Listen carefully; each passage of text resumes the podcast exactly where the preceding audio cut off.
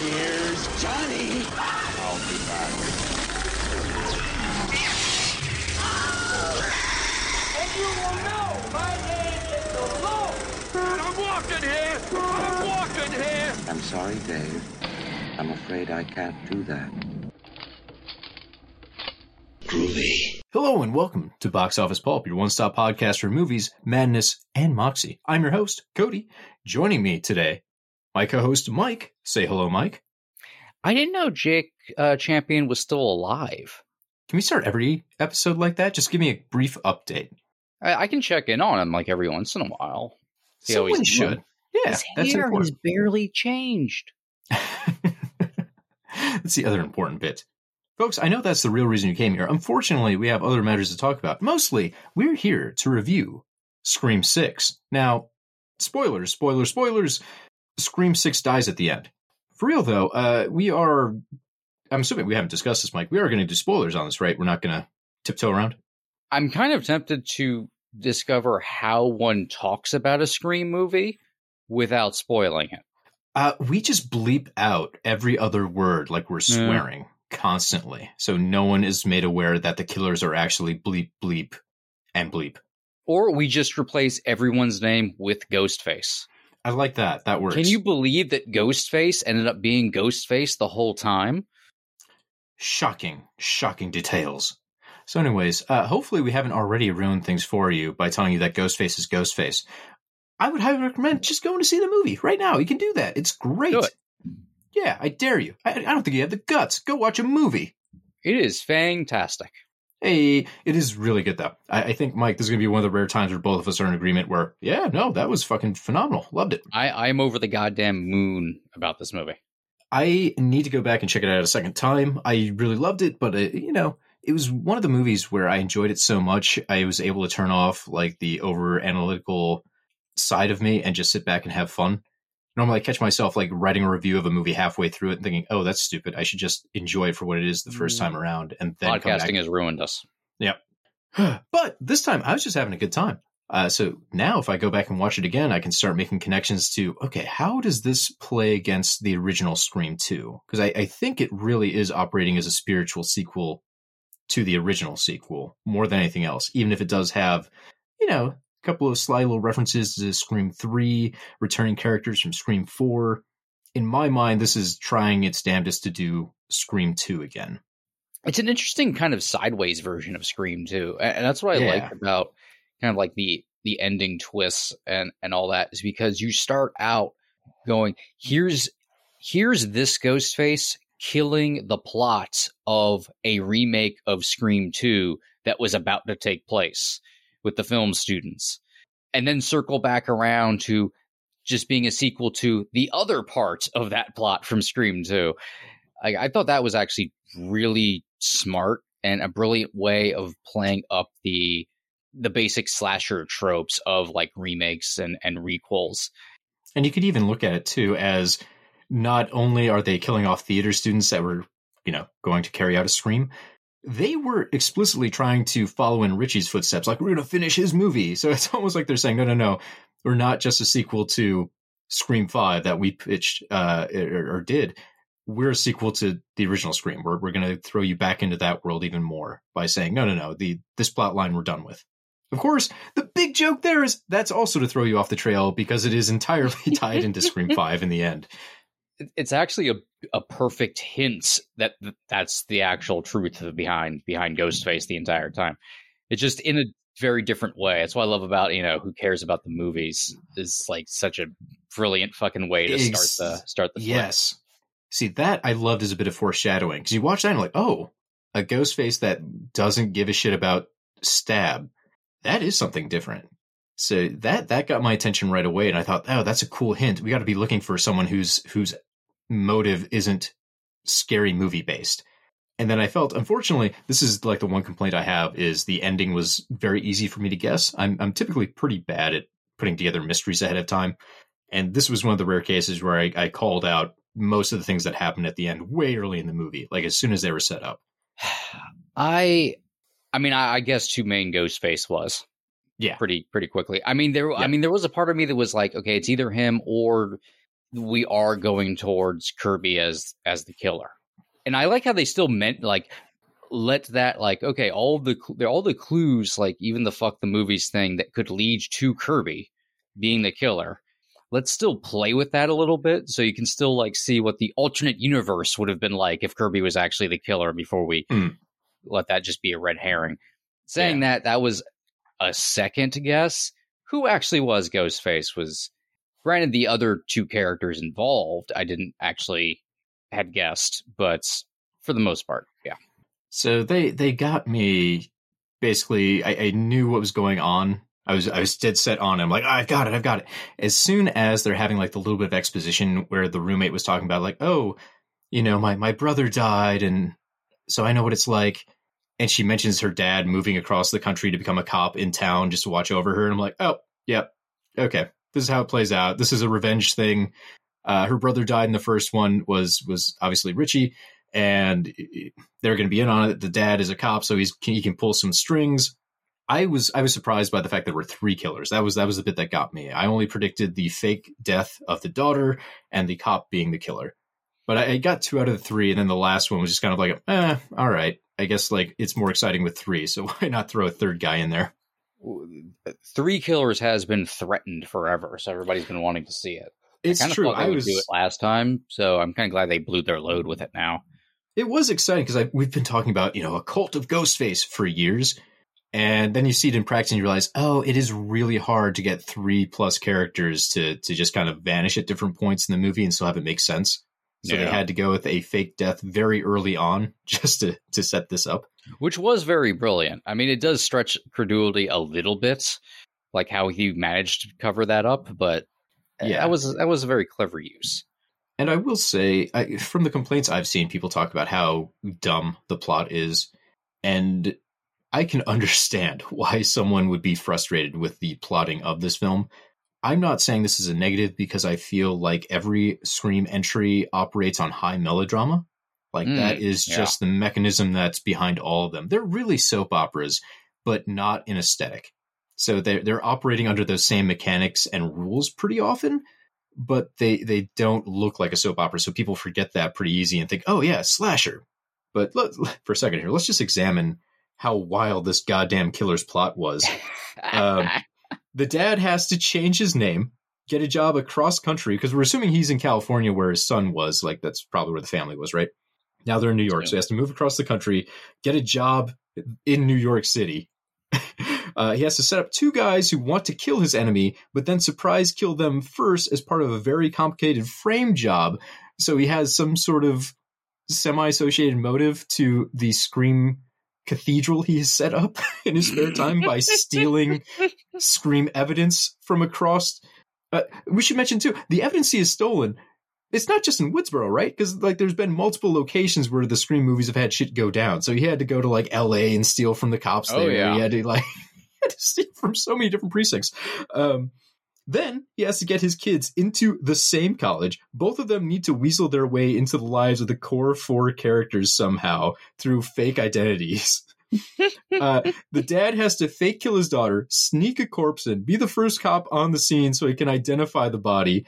He had to get himself assigned to this case also in the first place so he can be kicked off of the case. then he has to lie about Kirby and set her up within his own police department and make it look suspicious, like, mm, mm, this lady. All his whole family at this point are under aliases, and to top this off, uh, Sam has to be unable to recognize her former boyfriend's family in any capacity. Which you, you could maybe kind of slide that one, like, yeah, maybe maybe Richie just never showed him a picture of like his brother or sister, or talked about his brother and sister, who must have been Mm. like what twins Mm. because they all went to college at the same time. it's it's a lot. It honestly is. I it's a lot considering uh, Ghostface motivations tend to be fairly simple. Yeah, I'm, and I'm not even complaining. I didn't even. I took this in at the time, going, "Wow, that's a lot," but it wasn't like I threw my hands up. I'm like, "Oh, this is ridiculous." I didn't care. It washes over it's, you. It's it's fine. It, it works really, honestly, for how convoluted it is. All of the the Scream films have had some pretty silly, convoluted bits.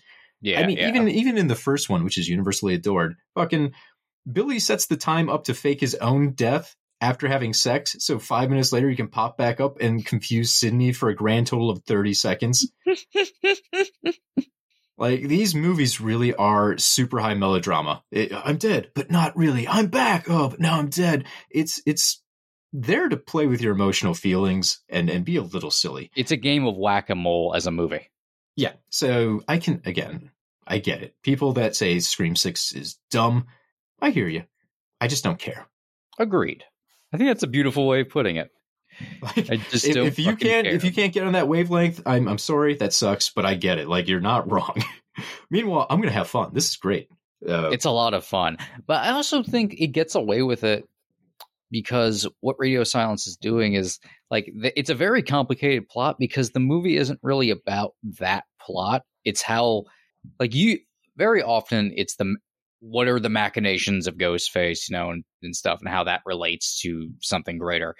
This was much more of a story on the sisters with that being something that aggravates the situation more than being like kind of the main through line, main push through. And I, th- I I think that's what they're able to get away with having like such a complicated plot that if you start thinking about for more than five seconds, it kind of starts falling apart. And I don't mind those. That's most Yeah. slasher movies, to be fair, and that's most Fuck, that's- movie plots. I was supposed to say that's half of Christopher Nolan's films. Like they're so intricately plotted. If you stop and think about it, it's like, wait, why the fuck did Joker do half the things he did? Yeah, all movie plots completely fall apart if you ta- if you think about them for more than five seconds. That's just the nature of the beast. Yeah. That's just actually just fiction in general. Don't pick apart the plots because you can. That's, that's I mean, there are certain films that invite it, right? They're trying to tell you, hey, this is this is so well plotted, or this is very realistic, where you, you're you're invited as an audience member to to check the tires of the Yeah. vehicle. This isn't one of them. This is, this is a No. movie where you're supposed to be sitting in the theater, freaking out if Ghostface is going to be able to break into the bedroom in time to flip a stepladder that's stretched between two apartment buildings. Yeah. That's it. We're- The concern is we are delivering you to immaculate set pieces and and you just got to hang on for those and that's what we want you to pay attention to. We want you to be freaking out on the subway cuz any one of these people could be a killer. yeah, it's the most um, roller coaster ride I think of any of the Scream movies by far. Yeah. It's very it's very like, hey, let's tell like a um, we you, you got really attached to these characters, so we really want to tell this uh, kind of like personal uh, story about them. Also, it takes place in a funhouse. well, that's that's kind of the thing that makes me think of Scream 2 as a spiritual sequel, right? Because in Scream 2, we introduced a lot more kind of big, cool set piece action beats to the Scream franchise, right? Um, there, there's the moment where Dewey and Gale are going through the the recording booths, you know, the soundproof rooms, and being Mm. stalked by Ghostface. We have the moment uh, at the end where the cop car crashes and they're trying to sneak past Ghostface as he's knocked out. Those kind of set pieces, yeah, those those have been blown up times ten for this film, and this film basically operates really on those more than anything else. So I, I think it looked at how the structure of Scream Two threw things up in the air and said, "Yeah, let's let's roll with that." Great idea, and it really works for this film. Also, the location change. I don't want to get away from the fact that they've incorporated kind of a new fun gimmick to the franchise of this one's in New York City. It, obviously, we've had location changes before. Scream 2, they go to college. Scream 3, they go to Hollywood. But this time it actually feels right. Like to the college situation, that was fine. There's nothing wrong with that. LA didn't feel right for Scream 3 for a ton of reasons. No, and they I never felt like it. they were in different locations. Yeah. Different buildings, but that was it. They, they, never. It, if you told me um, that was Hollywood in Woodsboro, I would have believed you. If that if they were in college in Woodsboro, I would have believed you. Right. Whereas this one, I, I've heard some people, oh, they didn't do, they didn't film in New York. It's like, well, that's because only people in New York know the difference. Like to, to the rest of us who have only seen Montreal standing in for New York our entire lives because it's cheaper to film there, they've captured New York City on camera. Plus, it has those New York tropes that we're all excited for. It's the stuff that you know we we kind of wish to see in Jason Takes Manhattan. Oh yeah, We've got a, a subway chase, a bodega attack. Uh, It's it's great. We have all those kind of moments put together. There's a college frat party. Everyone is just dressed. The, uh, the fuck the begin the beginning of the movie is a woman killed in a dark alley while no one's paying attention to her. It's I God that I love that sequence because it's so giallo. Because giallos are really the only ones who did city slashers, and that feels like so Italian horror to me. I I, I love that. I still stand by my my. I stand by this. I, I know people disagree. Hundred percent. You know how sparkling wine is really just champagne that's not made in France. Scream, the entire franchise is just American Giallo. You can't call it that Yeah. because it wasn't made in the right country. But that's all it is. Like I don't even consider it a slasher truly, which is funny because all of, all of the tropes they make fun of are It's you about know, a slasher, but fixated. Yeah, yeah, you're right. the mechanics and everything else, you know, you got a leather gloved killer behind a mask who eventually just picks up a gun and starts shooting people when it gets hard. Like the motivations are sexual repression a lot of time or just psychomania. It's they're fucking A lot of films. giallos are fourth wall breaking and have meta qualities to them. Yeah. And so I agree. It's it's pretty rare to get a slasher that's set in the city, and you can see reasons for that, right? I mean, there's cops everywhere. It's it's It seems very impractical. it, yeah, it's tough. Like there's going to be people around. How do you make that work? Obviously, there have been some that have done it or have sections within cities, but this one goes out of its way to basically put the entire thing in New York City around other characters. It's only at the very end when they kind of lock themselves into Ghostface's theater uh, that things change. Yeah, I, I, I was um, shocked that they were able to get away with not not get away with, but they were able to wring so much out of the New York setting because you kind of think like, oh, it's going to be a gimmick for like you see the subway sequence in the trailers and stuff, Yeah. which is which I still can't believe they were able to go that far with that. But there's a I thought we saw of- the entire thing in the trailer. Yeah. I thought I thought they spoiled it, and then I also assumed because I saw people in costumes, and you see people in costumes at the very start of the film, that they were just showing you something from the first act. I had no idea they managed to to hold on to that for so long. Oh boy, impressive stuff.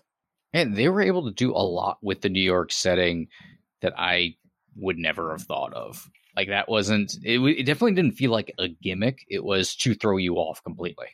I like the the feel. I mean, it's it's a different feel too than what you got in the other Yeah. Scream films, and I, I appreciate that because it's almost kind of a gimmick hidden in there to get people excited about a Scream Six, even though it's technically a Scream Two, depending on which series you're really paying attention to. Because I know there's some people that jumped on at five, and they're not interested in really going back. Plus, uh, as long as we're talking gimmicks here, uh, underplayed but not to the level of feeling inconsequential, like some of the other plot gimmicks we've seen uh, in Scream 3 mostly. Uh, the mass countdown mechanic. 'Cause I, I think that adds kind of a fun stopwatch function to the movie. Like, you know, they're getting closer and closer, so you don't have to worry about the film dragging out for another two hours because, like, oh boy, we're, we're almost on that last mask. And it does act as a bit of a red herring because now you're thinking, oh, this is a Ghostface who says he doesn't care about the movies, but he's got a Ghostface shrine dedicated to all of them. And at each crime scene, he is purposely leaving behind masks from the previous killers. So it feels like, oh, this is really closely tied to the legacy of Ghostface. This guy really has to care about the franchise. And yet, no, it's it's personal revenge. It's it's the motive from two Nancy Loomis all over again, and uh, they've managed to trick you.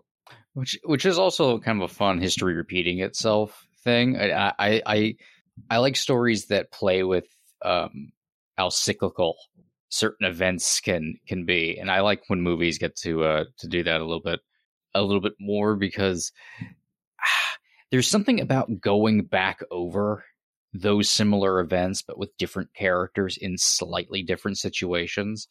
That's the bread and butter of slashers. I mean, that's what yeah, exactly. I mean, that's eh, as much as people talk about Scream breaking the formula and being so creative. You got to look at it. We're six movies in, and it's got a pretty rigid formula that it adheres to for every movie. It's it's not like oh we can go to space with this one. We can really break the rules here. No, they they kind of know what they can and can't do. So you've got to appreciate those little variations and the the finer mechanics happening. Yeah, and you can go to space, but it still doesn't really change the basic mechanics of it because you have to stay in the who done it sort of um, s- sphere. And so I and the fact it's kind of going over and commenting on tropes anyway, the fact it is inevitably doing the Scream 2 thing again and not really being about movies makes it more ironic and I think actually makes it um maybe more meta than it was intended to be in that way. See, I felt they were taking a little bit of a risk because, like you said, they're not throwing it all the way in your face what what the subtext on franchises is. You you really have the one scene where they tell you directly we're in a franchise and they kind of break down the rules and have a Randy moment, and then it's dropped and they they don't really have other characters spouting off information about franchises or new rules so often. Surprisingly, even though all of these characters are in film studies courses, we don't even get a uh, scene of them in the classroom arguing the merits of franchises, like in two, where we have them arguing if there are any good sequels. Oh, we d- they didn't want uh, Twitter to have a discourse about that scene's existence for 25 years straight. Why not? Fuck it. Twitter will be dead in like 10 days. I keep saying that every 10 days. That scene in Scream 2 is really good, and that was actually how people talked about sequels at the time. It's fun. It's memorable. It gives the characters something to do that isn't try to not die, which is a vital component in the Scream movies. We like Scream because we like the characters, and we like Yeah. the characters because they have more to do than scream and worry about being stabbed.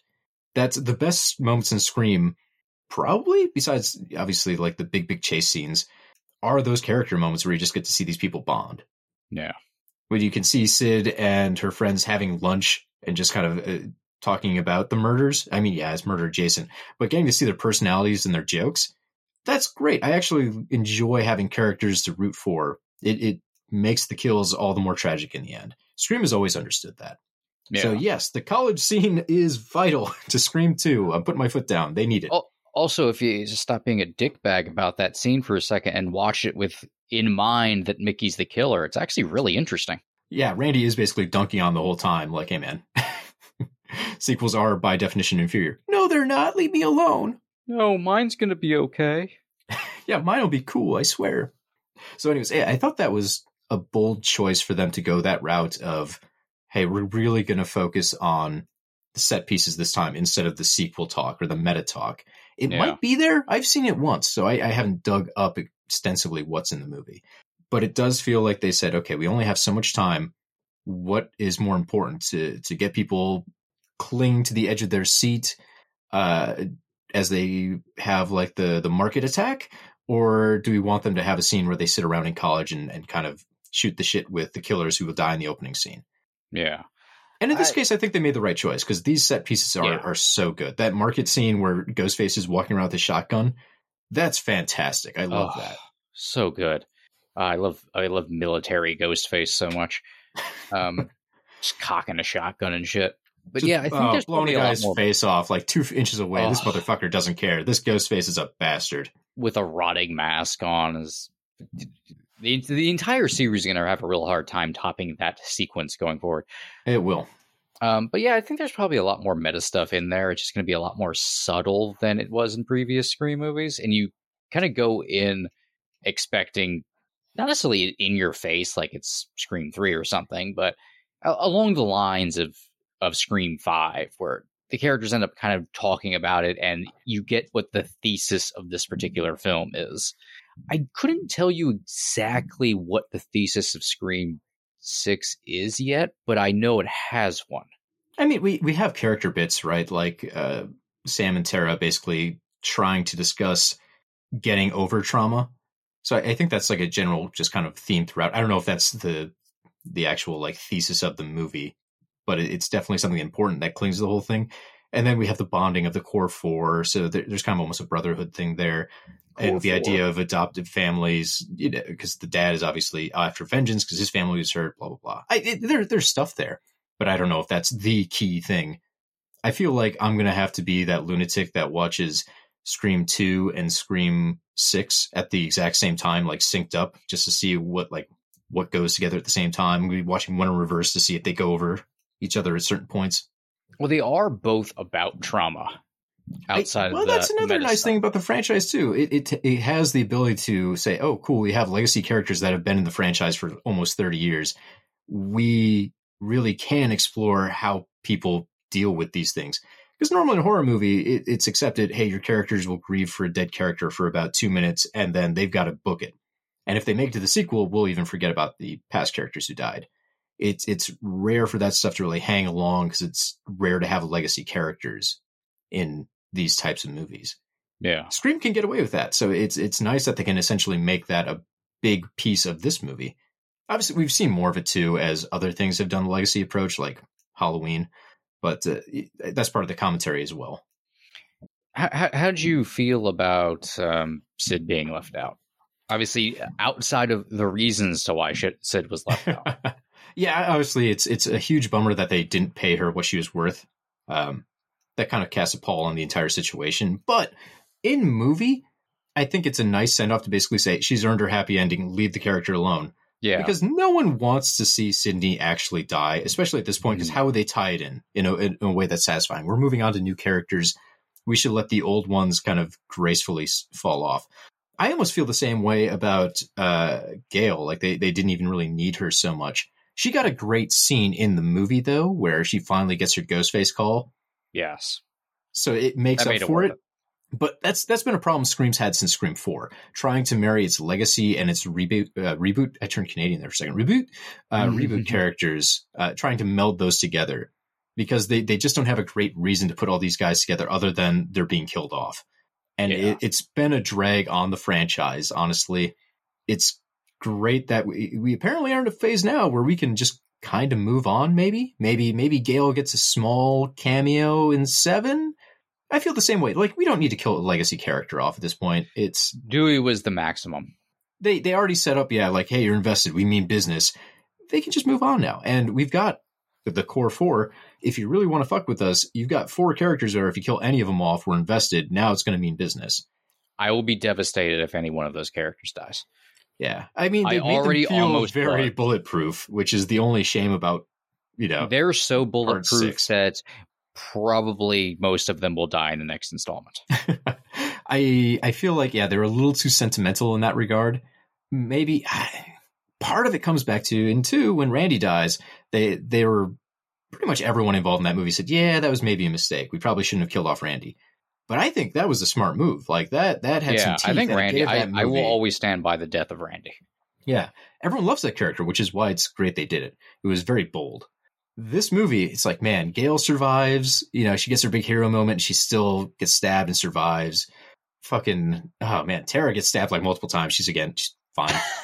uh, the Meeks, like they they get stabbed all over the place, and they're still somehow running around and getting stabbed more. Even even the other legacy characters, like Kirby comes back and gets stabbed, and then she's shot, and then she comes back it's they they let a lot go through here. Yeah, I do wish Kirby maybe wasn't also shot, or at least maybe wasn't also stabbed. Like I think you could have one or the other, but that's about it. It's it's uh, it, it's tough too, right? Because we love the core four, so I'm excited to have them back for another movie. But that gives them more ammo to hopefully torture us with in a, a, a Scream Seven. Yeah. Someone's got to die, right? At this point, yeah, unless they literally are like superhuman, and that's part of the plot. I mean, that was always the joke with Dewey. Yeah, and see where that got him.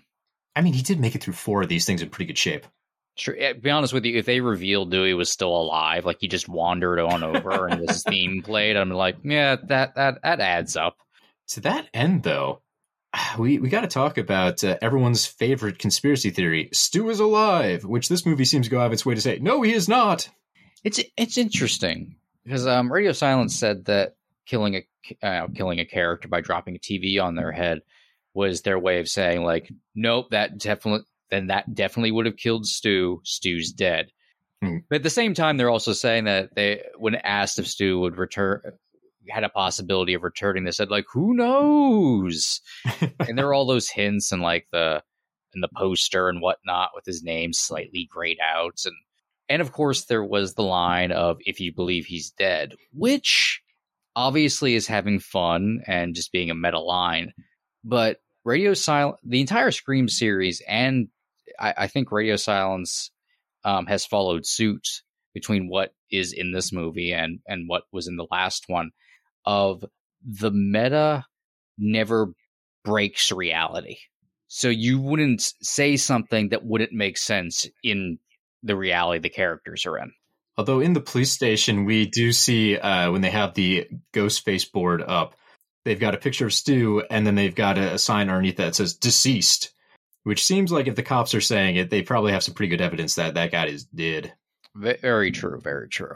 It just seems strange that you would have a character call out if you believe he's dead because th- there's no like there's no if if he's fucking dead. That's just a known fact. Like Well, so, it seems yeah. There's never been a part of the movie that has gone into the idea that he's gone. Only the fans have ever commented about that. Yeah. Um, so I, I don't know. Um, it would. It's one of those things where it's like, well, do you want the? Do you want them to open that door? Is it better that way to just say that Stu's dead, or is that just really fun? Like Stu's out there because everyone fucking ignores Stu. As a motivation for one of the killers, that'd be one that'd be like, yeah, all aboard. If we just had a mastermind Hannibal Lecter Stu who is somehow flinging ghost faces at our characters, I could go with that as a retcon of three. You know, in three, it's like, oh, Roman set it all up, and it feels dumb. If Stu was Dewey that same thing, it'd feel a little funny because it's Stu who expects Stu to be the mastermind.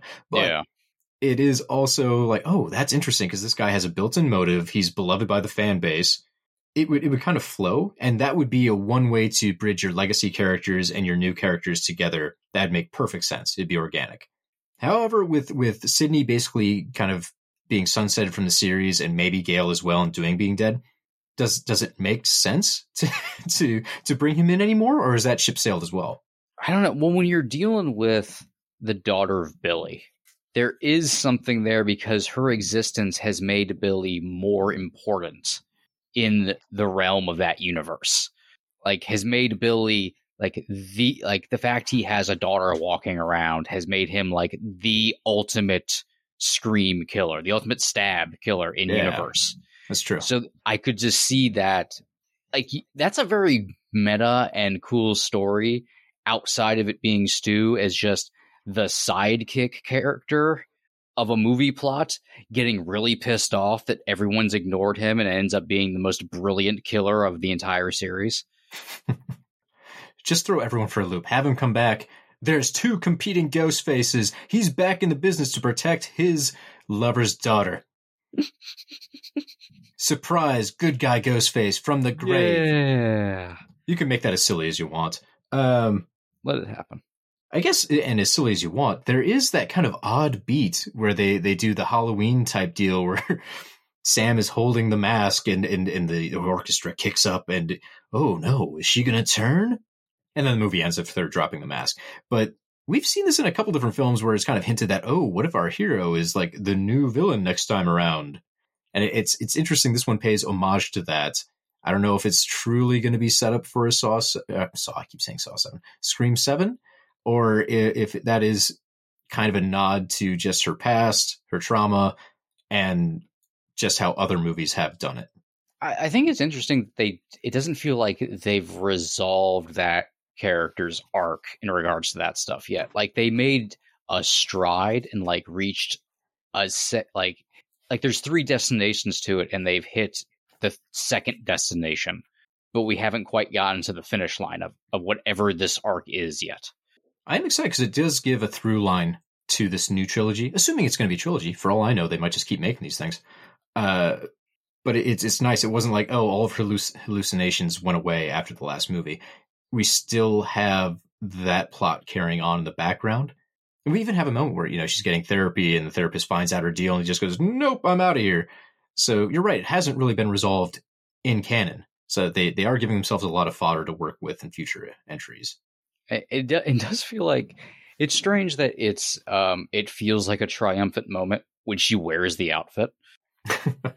well, it always is. Like Sidney bursting out of the closet Oh, wearing yeah. the ghost face costume. It's anytime someone puts it on to use it to turn uh, the tides on evil. Ooh, that's exciting.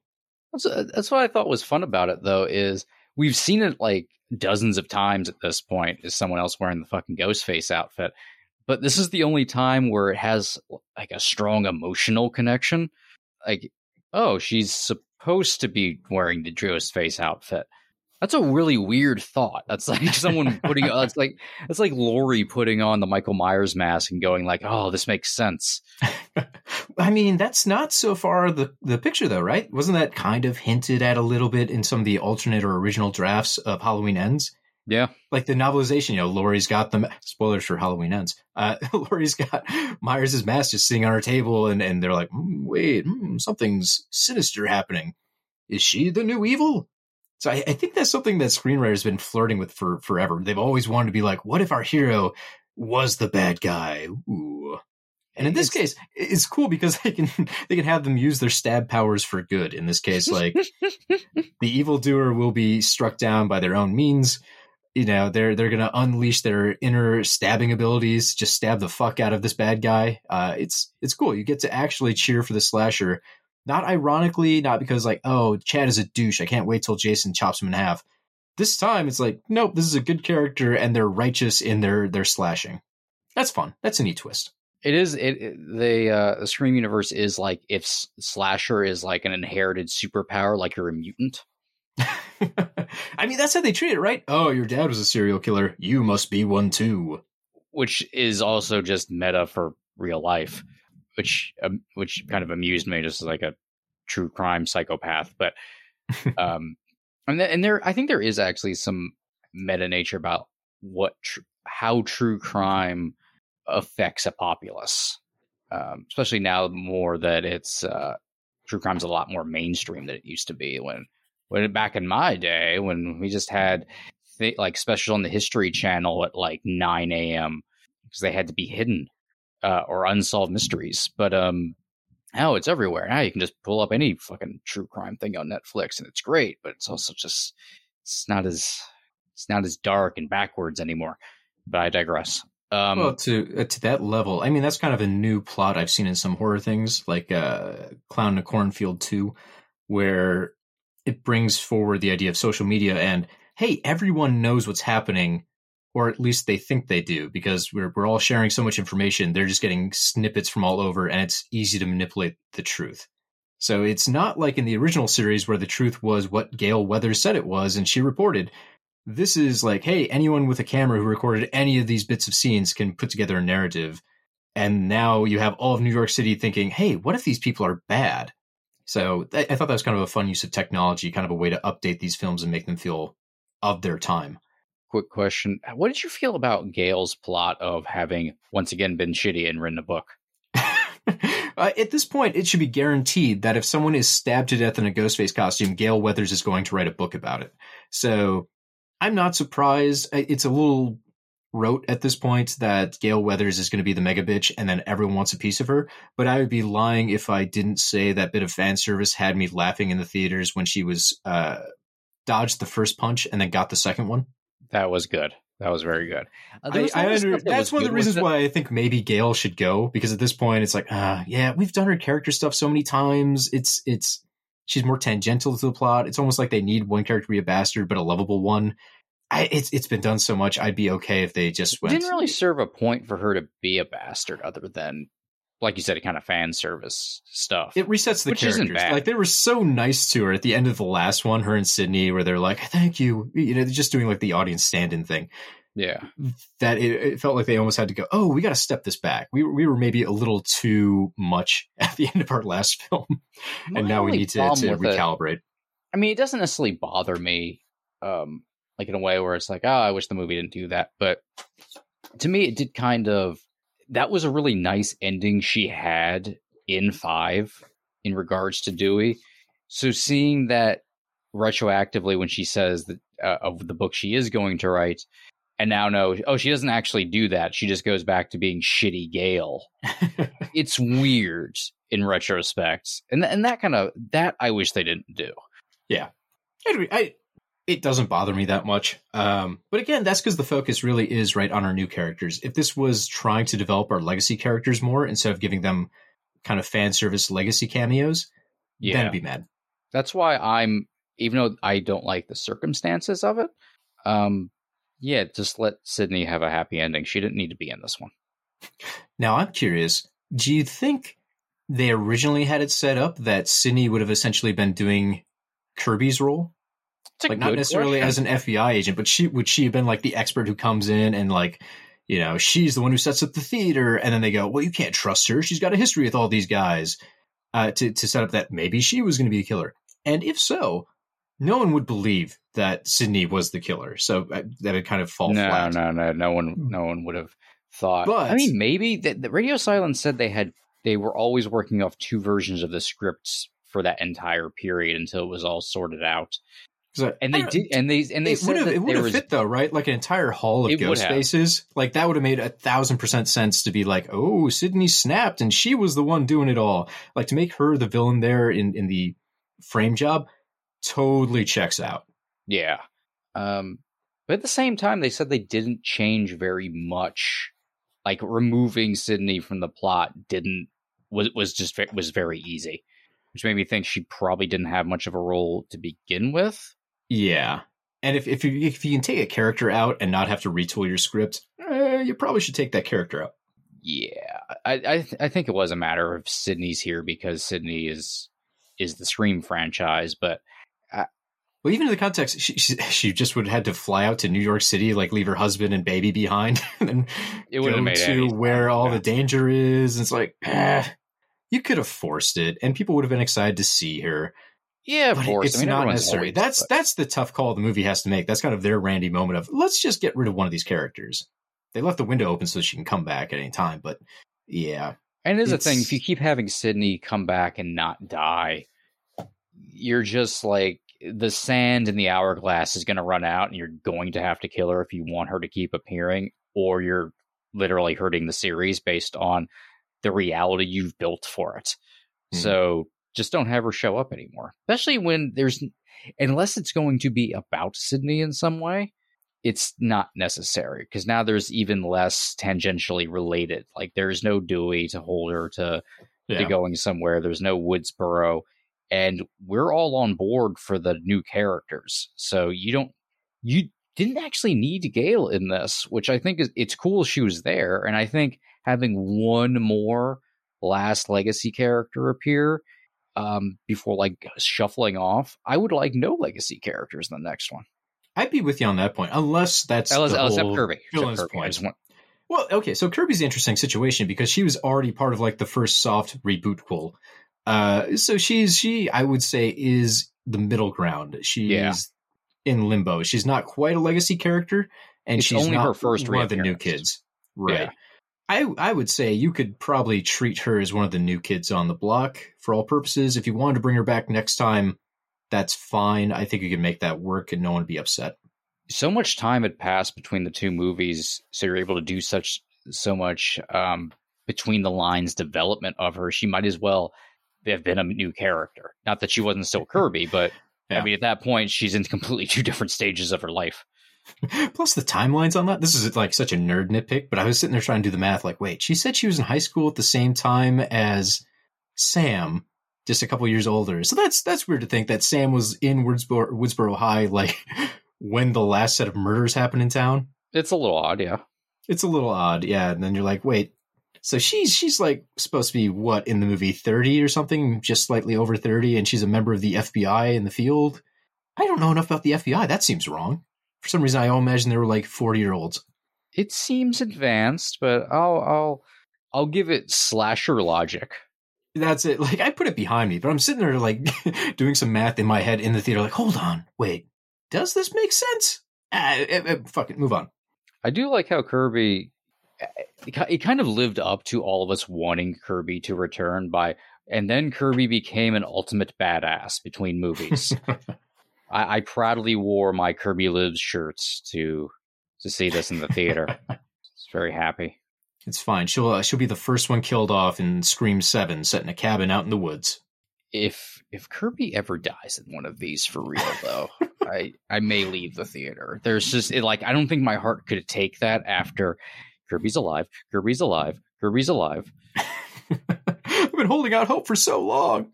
I still have hope that Jill will somehow come back. Jill dead. Just just leave it. She's gone. I know Jill's dead. Can't we have That's- nice things? Why can't we have uh, Jill and Stu fucking coming back and What's left of Jill? She got electrocuted and then like shot in the brain, very she get shot in little? the head? She- or did she? I, I'm having. She might have been shot in the chest. I can't remember. I think she was shot in the chest. I can't remember. Yeah, it's been a while. I'm gonna say dead. Super dead. I always forget about that hospital scene. But yeah, probably dead. Stu's alive though.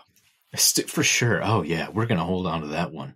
Until you I mean, completely deny it. I mean, It's it's almost guaranteed we're getting a, a Scream Seven at this point, right? Like in the first two weeks, the movie internationally made like 120 million dollars on a 30 million dollar budget. Oh yeah, they don't seem Like- to be slowing down. They don't want to wait three or four years for the next one to come out. Yeah, let's not do this Scream 3 formula of like, ah, crap, we're having such a hard time getting everyone back now that they're popular. Like, just hold those guys to contracts and get them moving through these as quick as possible. These motherfuckers keep aging. You know, Well, it doesn't Ortega help just keeps getting busier and busier and busier. Exactly. Yeah. Jenna Ortega is just like the biggest thing in Hollywood right now. So it's like, oh, shit. That's going to be hard to get her scheduled. Good for her. What a problem to have. Like, I keep starring in things people like. Ugh. And horror things people like. I thought. That's true. All right. So I think we're we're closing on 40 plus minutes here. We should wrap it up. But before we go, Mike, we, we do have one last piece of business. We have to determine through an online quiz, the most official form of quiz, which ghost face are you? Oh, So, Mike, uh, I've got the chart in front of me. I've already done mine. I'll reveal at the end. okay. But one, what is your motive? Is it fun, fame, jealousy, or revenge? Hmm. You know, I think a lot of times for me it would be fun. We're going with fun. All right, moving on.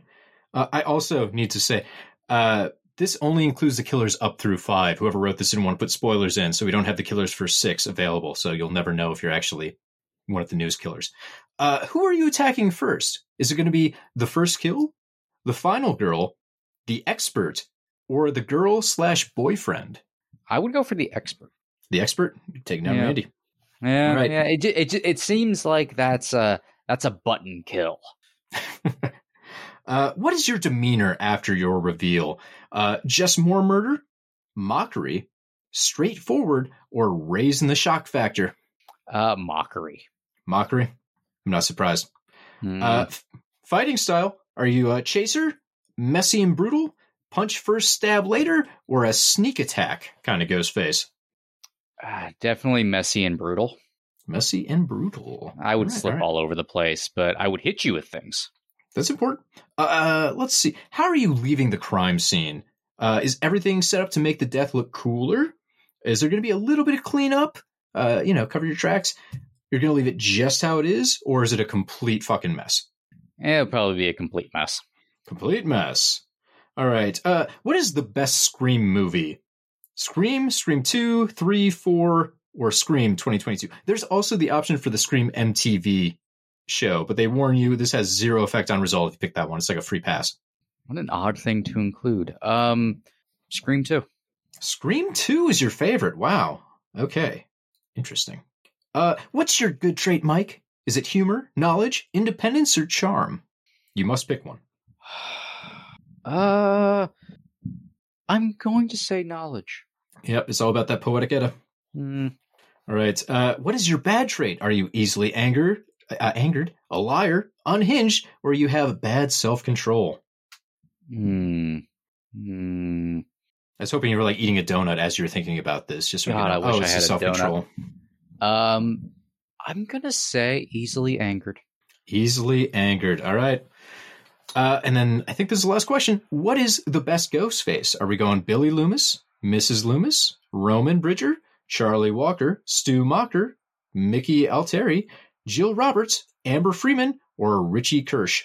Oh God, that's a tough one. Choose. This is a no-brainer for me. I was I was Billy all the way.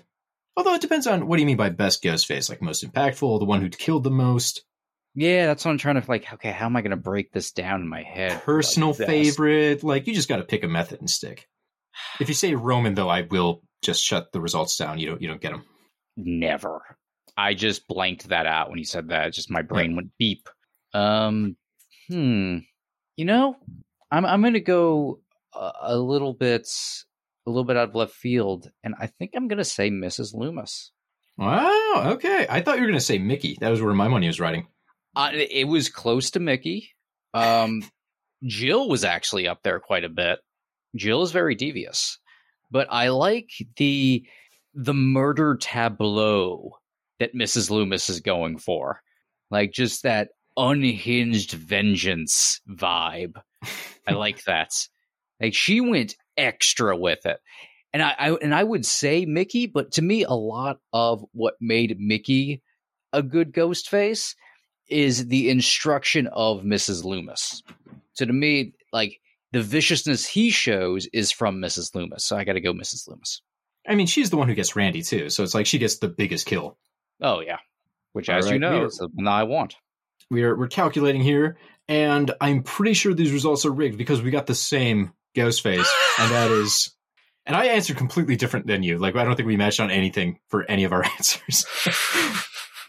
but according to uh, quotetv.com's "Which Ghost Face Are You?" quiz, you are Mrs. Loomis. Fuck you! You killed Randy, you crazy goose bitch. Yeah! Wow, you're Yeah. Mrs. Loomis. I got Mrs. Loomis. I didn't. Even, I didn't say anything like you said, so I, I think everyone just gets Miss Loomis. I think this thing's rigged, man. Don't I don't see you as a Mrs. Loomis. I didn't either. I was half insulted. trying to think who I'd see you as. You need one of those like little paper things that you fold up and you ask questions. And then you're like, which is your favorite color, blue or red? And then eventually you leave it up to the reveal. Yeah, your boyfriend is ch- ch- ch- ch- ch- Stu Macher. Honestly, I'd probably say Billy over Stu. Ah, I'd take it. Unearned, but I would take it. It's close. I mean, you know, it's close to Stu at least. You get to hang out with Stu. True. I mean, Billy's the one who's got his shit together. He's uh, he's doing all the heavy work here.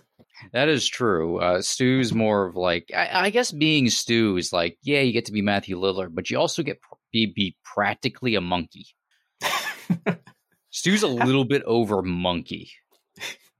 Now I'm just stuck on how tall is uh, to the internet. You looking up how tall Matthew Lillard is? I am. I want to know. He seems very tall. For some reason, too, I did a dumb thing where I typed in how tall is Stu Macher, So- They're one and the same, Cody. which is great because it just pulls the facts from uh from fandom's Scream Wiki. So you actually get Stu Macher, age 17. I don't think that's right anymore. Born 1979. Status Deady. I like how they use Deady to describe the dead.